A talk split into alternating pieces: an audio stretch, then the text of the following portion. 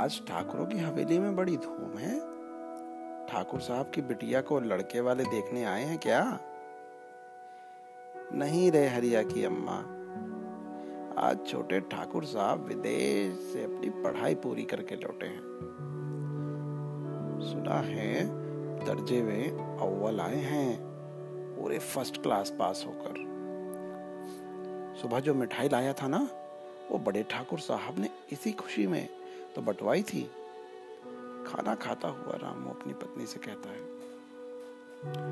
उसकी पत्नी कहती है तो अब तुम्हारी पगार बढ़ेगी ना? छोटे ठाकुर साहब ने आने पर पगार बढ़ाने का वादा किया था। अरे हाँ हरिया की अम्मा, ला, एक रोटी और दे। मैं पगार की बात करूँगा साहब से। सुना है छोटे साहब बड़े सख्त आदमी हैं। अब सारा काम काज उन्हीं के हाथों में जो सौंप दिया गया है। काश हमारे दिन भी फिर जाएँ, मगर भगवान जाने ये विदेश से पढ़कर आने वाले बाबू हम गरीबों पर क्या ध्यान देंगे? कहते हुए हरिया की माँ ने लंबी सांस ली और चूल्हे से दो बड़ी बड़ी रोटियाँ निकालकर रामू की थाली में पटक दी।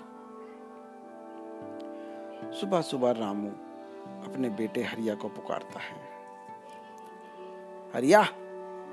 ओ हरिया।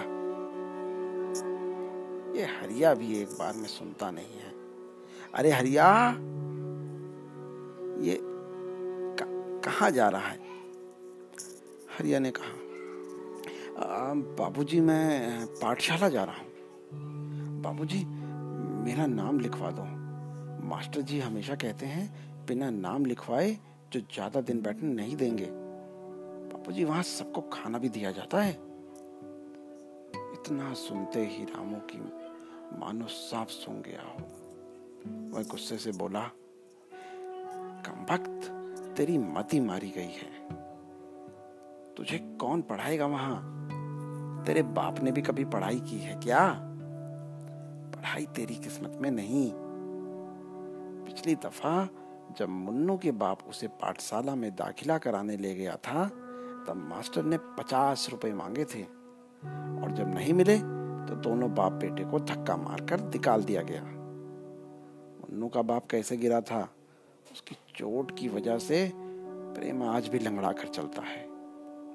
तू चाहता है कि मेरे साथ भी ऐसा हो? चल हाथ मुँह धो और तैयार हो जा। हवेली पर तू मेरे साथ जाएगा। देख, देर मत करना। छोटे साहब आए हैं। वे समय के बड़े पाबंद हैं। और सुनहरिया, आज खूब मन लगा कर काम करना। हो सकता है छोटे और तुझे इनाम में दो चार आने दे दे। हरिया अपने पिता की बातों से आहत होकर बिना मन के अपनी फटी कापी उठाकर मुँह धोने चला जाता है। हरिया और रामू हवेली पहुँचते हैं। वहाँ पहुँचते ही ठकुराइन कहती है क्या रे रामू, आज कहाँ मर गया था? इतनी इतनी देर कहाँ लगा दी? सारी हवेली गंदी पड़ी है। कुंवर जी कल ही तो आए हैं। ये सब देखेंगे तो क्या कहेंगे? चल चल जल्दी से सफ़ाई में लग जा मगर पहले इस ठूंठ को जरा काट कर बरोड़े में डाल दे। अच्छी मालकिन, कहते हुए रामू कमछा कमर पर बांधा और कुल्हाड़ी उठाकर बाहर पड़े एक सूखे तने को काटने लगा। हरिया हवेली में झाड़ू लगा रहा था। हवेली के बाकी नौकर भी भाग भाग कर सारे काम निपटा रहे थे। छोटे ठाकुर साहब टहलने गए थे। उनके आने से पहले सब तैयार जो होना था। उन्हें समय से सारे काम करना बेहद पसंद था।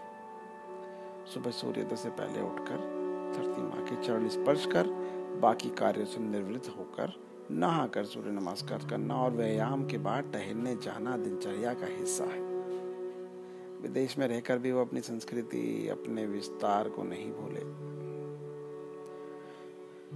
रामू ने आज पहली दफ़ा छोटे ठाकुर साहब को देखा। हाथ में लंबी छड़ी लिए, सफ़ेद धोती कुर्ता पहने और अपनी लंबी नाक पर चश्मा चढ़ाए बगिया से चले आ रहे थे। सभी उनका अभिनंदन कर रहे थे। रामू के पास से जब वो गुजरे तो उसने पाई लागू मालिक कहा, छोटे ठाकुर साहब ने नज़र उठाकर हरिया रामू को देखा, एक पल रुके और फिर बिना कुछ कहे हवेली में चले गए।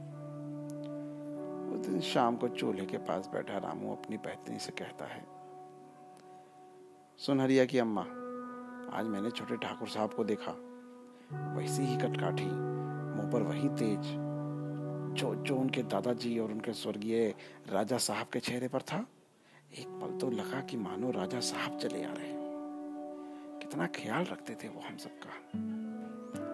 उनकी पत्नी पूछती है, तुमने पगार की बात की? रामू कहता है, अरे कर लूँगा जरा एक फुल्की और तो दे। उसकी पत्नी तिल मिलाकर कहती है तुम्हारी हिम्मत नहीं होती कुछ भी कहने की तो मैं ही बात कर लूँगी मालकिन से। सारा चून खत्म हो चुका है, मगर आपको इसकी तनिक भी चिंता नहीं। कल कल हवेली से चून मंगा लूँगी। आज बस दो ही रोटियाँ का चून बचा था, सो मैंने बना दी। अब ये लो दाल का पानी पीकर सो जाओ। हे ईश्वर, पता नहीं हमारे दिन कब फिरेंगे। ये कहकर रामू की पत्नी ने दाल का पानी रामू के कटोरे में उड़ेल